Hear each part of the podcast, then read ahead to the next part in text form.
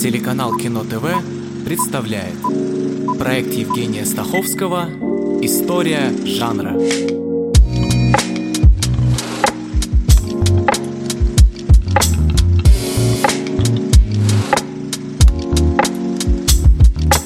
Это 33-я серия проекта «История жанра», и мы добрались до сказки. Жанра, который выглядит самым милым, но так ли оно на самом деле? Как и в фольклоре и в литературе, в кино сказка – жанр, в котором показаны приключения сказочных персонажей. Это самое простое и даже поверхностное определение, которое я позволю себе не расширять, иначе мы застрянем в культурологических дебрях и никогда не доберемся, собственно, до кино. Тем более, я надеюсь, что все, в общем, более-менее представляют, что такое сказка. И в этой серии «Почему Дисней снял Белоснежку?» во что превратилась девочка со спичками Андерсона и как Георгий Милляр не хотел играть Бабу-Ягу. В жанровом смысле сказку важно отличать от научной фантастики и от фэнтези, что порой непросто. Например, раньше к сказкам относили и «Хоббит» Толкина, и «Скотный двор» Оруэлла, и даже «Поворот винта» Генри Джеймса. Вполне себе зловещая сказка. Но если по пунктам, то научная фантастика пытается не только создавать, но и объяснять мир, в котором происходит действие.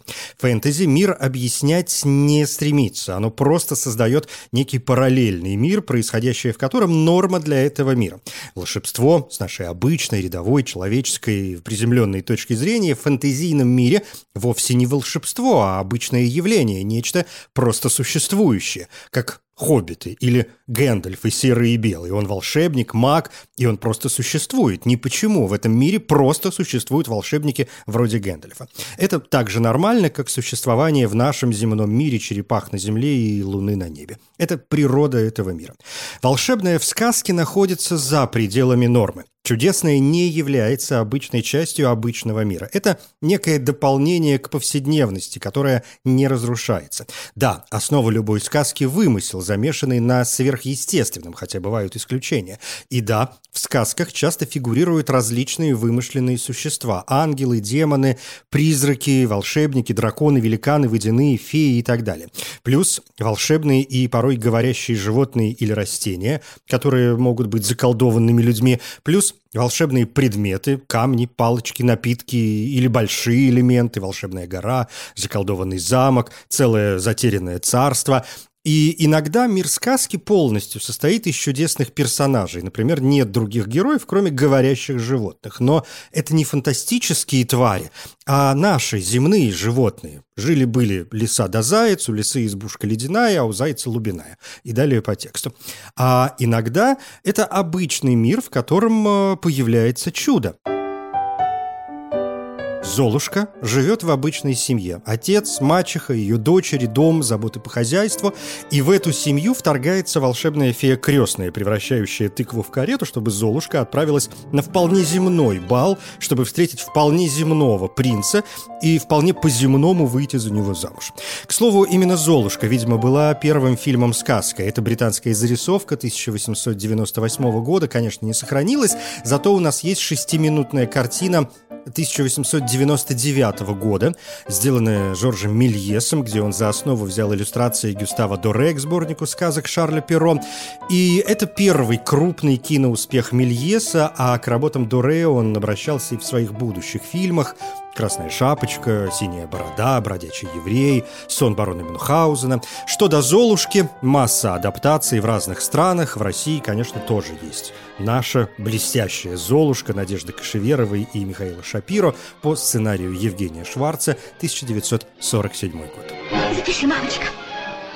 Принц взглянул на меня три раза, улыбнулся один раз, Три раза? вздохнул один раз, Один раз. Вздохнул один раз. один раз. Итого пять. А мне король сказал, «М, очень рад вас видеть один раз, Один а, раз. ха-ха-ха, один раз, Ха-ха-ха. Один раз. проходите, проходите, здесь Да. дует, Здесь дует один раз. Один Итого раз. Итого три раза. А для чего вам нужны все эти записи? Не мешай нам веселиться, изверг. К сказкам, как к благодатной почве, на заре кинематографа кто только не обращался. Но среди наверняка сотен работ есть, конечно, самые важные.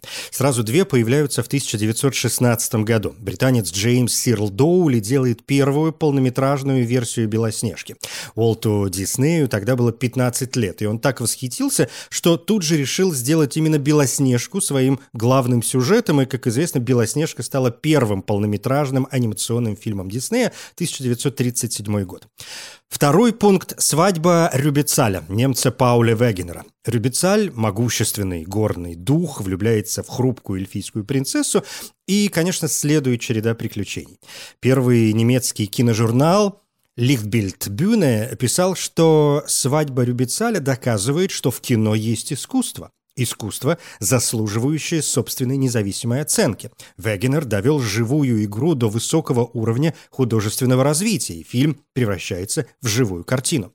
«Свадьба Рюбицаля» – первый фильм из трилогии фильмов-сказок, снятых Вегенером. За ним последовали «Ганс Труц в стране изобилия» и «Гамельский крысолов». Пауль Лени в 1917-м снимает «Спящую красавицу», в которой хочет э, превзойти Вегенера и больше работает не с камерой и спецэффектами, а с историей и поэзией, ища свои средства выразительности. Эрнст Любич в 1920-м ставит «Сумрун», Напоминаю о существовании «Тысячи и одной ночи». Сумурун – имя одной из жен в гареме шейха, его играет все тот же Пауль Вегенер. Она влюбляется в торговца тканями, что подвергает ее жизнь опасности. Параллельно Горбун из труппы бродячих артистов, роль самого Любича, влюблен в прекрасную танцовщицу, роль Полы Негри, а та желает богатого покровителя и хочет в гарем к шейху. Еще один сюжет, связанный с «Тысячью и одной ночью», появляется в 1924 году. Багдадский вор Рауля Уолша с Дугласом Фербенксом и в главной роли, и в качестве продюсера. Это не адаптация сказки, а специально написанная история. Фильм о том, как вор влюбляется в дочь халифа Багдада, стал одним из самых дорогих фильмов 20-х годов, более миллиона долларов. Художественный руководитель э, Уильям Мензис построил целый город на площади в 3 гектара. Для съемок ковра самолета Фербенкс стоял на стальном листе, прикрепленном к 16 фортепианным струнам. Иллюзию подводных сцен создавали с помощью завесы из тонкой марли, а внутри горшков, которые с легкостью запрыгивает и потом выпрыгивает герой, установили батуты. В 1940-м появился другой багдадский вор. Картина продюсера Александра Корды по совести это ремейк, но с некоторыми отличиями. Дуглас Фербенкс фактически владел правами на название «Багдадский вор», и когда Корда решил создать версию одной из сказок «Тысяча одной ночи», он понял, что надо как-то прорываться через популярность Фербенкса. На банкете 1938 года в отеле «Совой» в Лондоне Корда, сидя рядом с Фербенксом, договорился о правах на фильм. Картину хотели делать как мюзикл, но вовремя передумали, оставив три песни. В итоге три «Оскара». Оператор в цвете, художественная постановка и спецэффекты. Спецэффекты и правда достойные. Багдадский вор первым включил технику наложения изображения, которую мы сегодня называем хромаки. Из кадров фильма, в которых использовался этот прием, одним из первых был кадр с джином, вылетающим из бутылки. Свободен! Две тысячи лет, две тысячи лет назад царь Соломон, повелитель всех джинов, заключил меня в этот сосуд.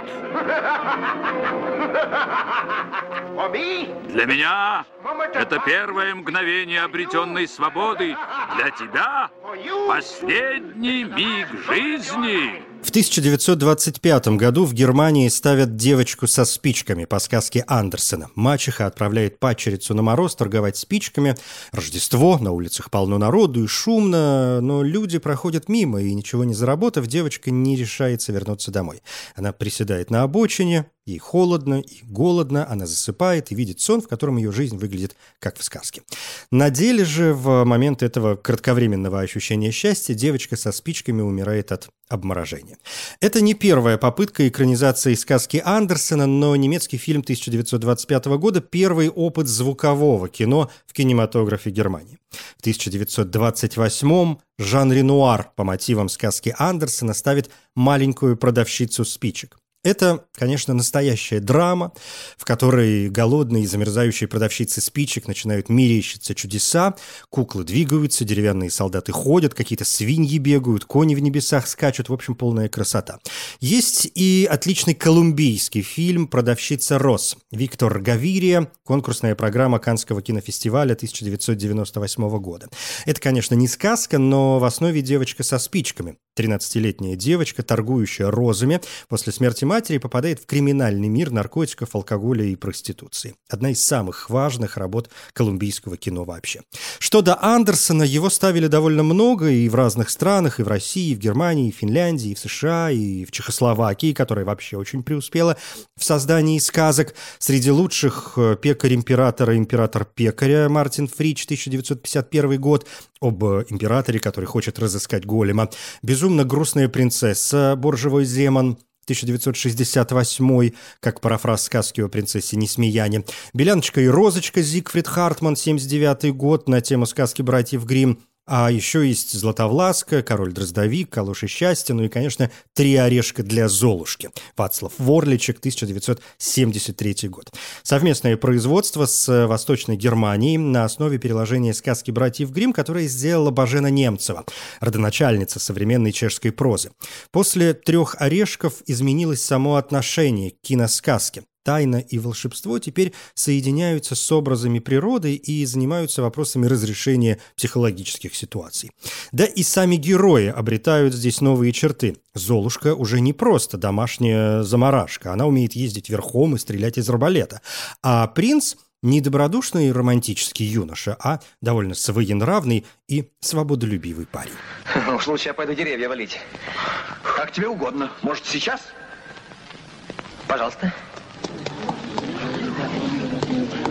Добрый вечер, Ваше Высочество. М? Благодарю вас за теплый прием. То есть я вас... э, простите, я что-то не понимаю. Я думала, что вы встречаете меня. Нет, наоборот, я собирался уйти. В 1947 году, когда в кино, и уж тем более сказочном, вовсю развернулись и звук, и цвет, Жан Кокто снимает немую, черно-белую картину «Красавица и чудовище», вдохновленную версией Жанны Мари Ле Пренс де Бомон, опубликованной в середине XVIII века. Сюжет известен, отец отправляется в путешествие в надежде разбогатеть и обещает дочерям подарки. Для Бель, красавицы, Роза. В путешествии он теряется в ночи и находит убежище в странном замке. Утром он срывает обещанный цветок в саду живущего там чудовища. Возмущенный этим поступком, чудовище соглашается оставить его в живых при условии, что одна из его дочерей поселится в замке, и чтобы спасти своего отца, красавица э, соглашается отправиться в замок. Изначально как-то хотел снимать фильм в цвете, но этот проект э, оказывался слишком дорогим, тем более, что после войны даже черно-белая пленка была разного качества, так что в готовом фильме некоторые сцены кажутся Э, более яркими, более четкими, а некоторые более размытыми. Оператор Анри Аликан выкрутился и использовал некачественные, несколько размытые кадры в сказочных сценах, где это способствовало созданию особой атмосферы. Декорации и кинематография вдохновлены иллюстрациями и гравюрами Гюстава Доре, в сценах фермерского дома картинами Яна Вермеера.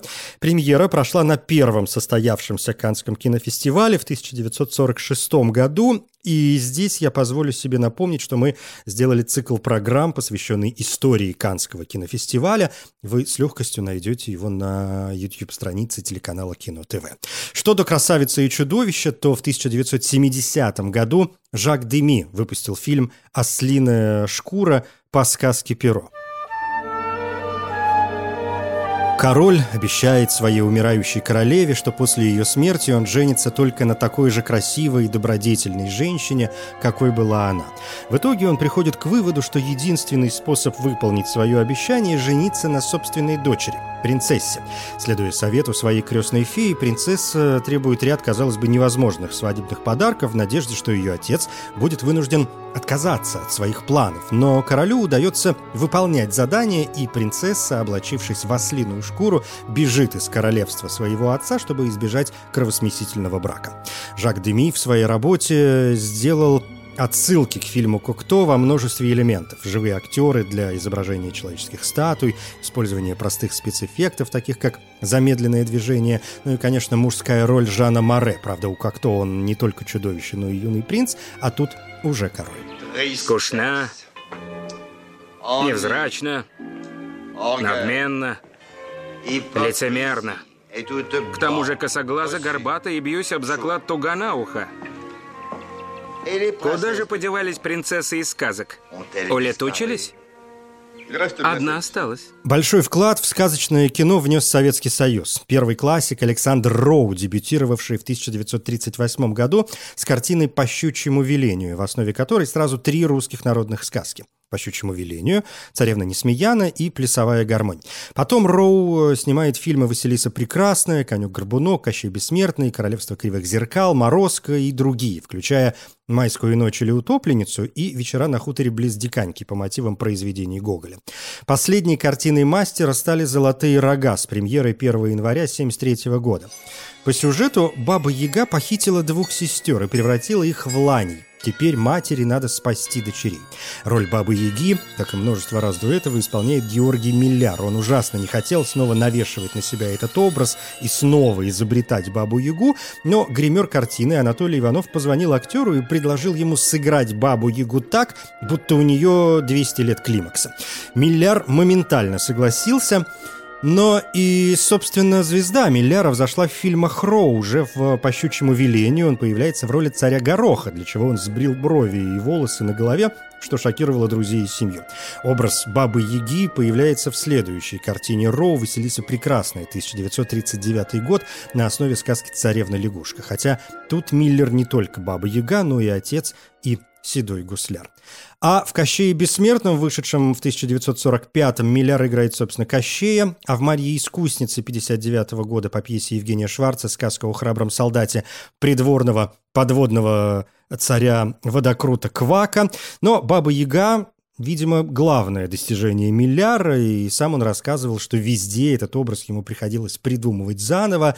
Бабы Яги везде немножко разные. Где-то она страшная, где-то комедийная, а в «Золотых рогах» и вовсе кокетка. Артистка! Ку-ку! Артистка, артистка, это я-то артистка, сам скряга крохобор. Не мог даме удовольствие доставить пятак, проиграть. Еще обзывает старая корга, а все говорят, что у меня душа молодая. А что же у тебя старая? Все новое, ничего старого нет. Второй ключевой режиссер советского сказочного кино Надежда Кашеверова. Сняв «Золушку», она на время переключилась на комедии, вроде «Укротительницы тигров» и «Осторожно, бабушка», а в 1963-м вернулась к сказке, поставив по пьесе Евгения Шварца «Голый король» картину «Каин XVIII», где король-тиран мечтает завоевать мир и жениться на принцессе, в которую влюблен бродячий музыкант Ян. А тут еще придворный ученый изобретает комара-мутанта, живую бомбу, которая может взорваться, если его прихлопнуть прихлопнуть. Отличная сатира на диктатуру и милитаризм с блестящей ролью Ираста Гарина. В 1968 выходит старая-старая сказка на темы произведений Ханса Кристиана Андерсона «Огниво», «Дорожный товарищ», «Свинопас» и «Ганс Чурбан». Потом, среди прочего, были «Тень», «Царевич Проша», как Иванушка-дурачок за чудом ходил. Последней работой стала сказка про влюбленного маляра 1987 год, где молодой маляр Макар влюбляется в девушку, которую он увидел в Королевском дворце, он проходит испытания и намеревается свататься, но выясняется, что его возлюбленная не королева и не принцесса, а простая служанка. Ты кто? Утопленник. Я кто? Я водяной. Хозяин этого озера. А вот ты что тут делаешь, не знаю. Пришел топиться от несчастной любви. А зачем разуться, разделся? А чего добру пропадать? Кому-нибудь сгодится. Невозможно представить э, советские киносказки без работы Александра Птушко. Соединив живого актера с куклами в комедии «Новый Гулливер» 1935 год, в 1939-м он ставит с тем же эффектом «Золотой ключик» по мотивам пьесы Алексея Толстого. Здесь э, Буратино, открыв ключиком дверь, находит волшебную книгу и на летающем корабле вместе с нормальными советскими полярниками отправляется в страну, где все дети учатся в школах и славно живут э, Америки. В 1946 выходит «Каменный цветок» на основе уральских сказов Бажова. Это первый советский фильм, снятый на многослойной цветной пленке приз Канского кинофестиваля за лучшее использование цвета. После «Цветка» Птушко ставит былинных Садко и Илью Муромца. Былина – отдельный литературный жанр, отдельная форма. Это средневековая русская богатырская песнь, близкая к эпосу, но в кино былина вполне укладывается в сказку, и вот тебе не только земные калики, перехожие и пахарь Микула Селенинович, но и Соловей-разбойник, и Змей Горыныч, и идолище поганое, как собирательный языческий образ врага русских христианских богатырей. Что за дурень неотесанный?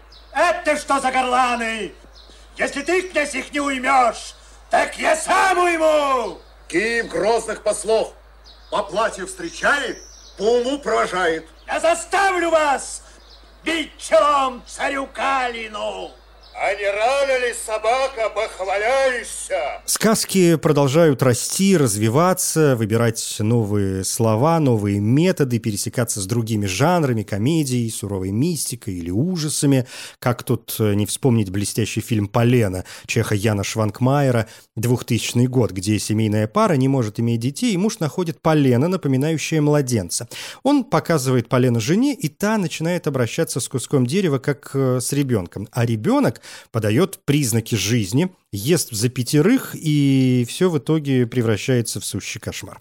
Сам Шванкмайер говорил, что полено символизирует определенную иррациональную часть нашей жизни, которую мы оживляем своими чувствами, но в то же время изгоняем на обочину общества. Так что оно все еще с нами и ест нас, и, может быть, это наказание за испорченную цивилизацию. Реально страшная, впечатляющая, сюрреалистичная история, совмещающая кино с анимацией, э, и получившая три награды национальной чешской кинематографической премии «Чешский лев», в том числе за лучший фильм. В то же время сказка, как жанр, и без того близкий к фэнтези, порой столь тесно с ним переплетается, что совершенно невозможно понять, где одно, а где другое. Ну вот, Гарри Поттер. С одной стороны, волшебное в нем находится за пределами нормы и вполне сказочное. С другой, существуя в обычном мире, он выстраивает и параллельный мир, и волшебное оказывается весьма фантазийным. И мы получаем фантазийную сказку, как в великом германо-американском фильме «Бесконечная история» Вольфганг Петерсон, 1984 год. Картина по первой половине одноименной книги немецкого писателя Михаэля Энде снималась в Западной Германии, но на английском языке. Десятилетний Бастиан, у которого проблемы как в школе, так и дома, обнаруживает в антикварном магазине старую книгу под названием «Бесконечная история» и прячется на чердаке, чтобы прочитать ее. В книге описывается иной мир, населенный сказочными существами. Мир, которому грозит уничтожение от поглощающего его ничто. Повелительница мира фантазии оказывается оказывается смертельно больной, на поиски лекарства для нее отправляется храбрый мальчик Атрейо, а Бастиан, читая книгу, настолько оказывается в нее погружен, что становится героем-спасителем. Глупый мальчишка, ты ничего не знаешь о нашей стране. Это мир человеческой фантазии. Вся наша страна это часть надежд и мечтаний всех людей. Поэтому у нее нет границ. Бесконечная история, кажется, крайне не понравилась только автору книги Михаэлю Энде, который посчитал, что его фантазию сильно исказили, так что он даже требовал либо изменить название, либо вообще прекратить съемки, но никто на это, конечно, не пошел. Потом появилась «Бесконечная история 2» по мотивам второй половины книги и «Бесконечная история 3» книги, уже не имеющие отношения, но связанные с ней общими героями. Кто ж из нас не мечтал в детстве о собаке-драконе фольклоре или побывать в сказочном или фэнтезийном мире. Но со сказками пора завязывать, а о фэнтези в следующей серии. Я Евгений Стаховский. Спасибо.